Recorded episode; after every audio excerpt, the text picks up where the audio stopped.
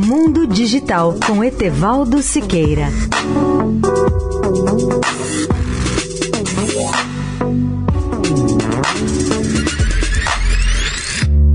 Olá, amigos da Eldorado. O uso de sensores digitais nos permite conhecer a superfície do planeta como nunca poderíamos fazê-lo até há poucos anos. Até aqui, sabíamos que a maior depressão ou ponto mais baixo da superfície terrestre era o Mar Morto, situado a 432 metros abaixo do nível do Mar Mediterrâneo.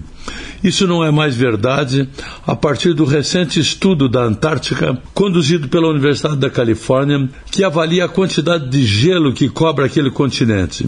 Foi nessa oportunidade que os pesquisadores descobriram a maior depressão da superfície terrestre, que chega a 3.500 metros abaixo do nível do mar pesquisadores da Universidade da Califórnia acabam de realizar um levantamento com o objetivo de conhecer a espessura do gelo da Antártica para explicar como e em que ritmo o gelo daquela região estaria derretendo, o que é um dos indicadores de como o planeta se aquece.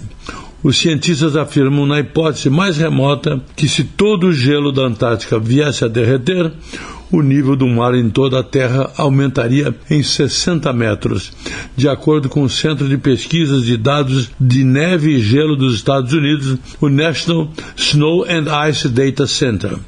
É pouco provável que essa fusão total do gelo da Antártica ocorra até o próximo século.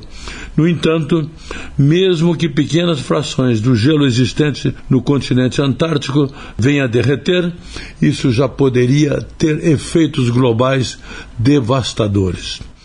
Etevaldo Siqueira, especial para a Rádio Eldorado. Mundo Digital com Etevaldo Siqueira.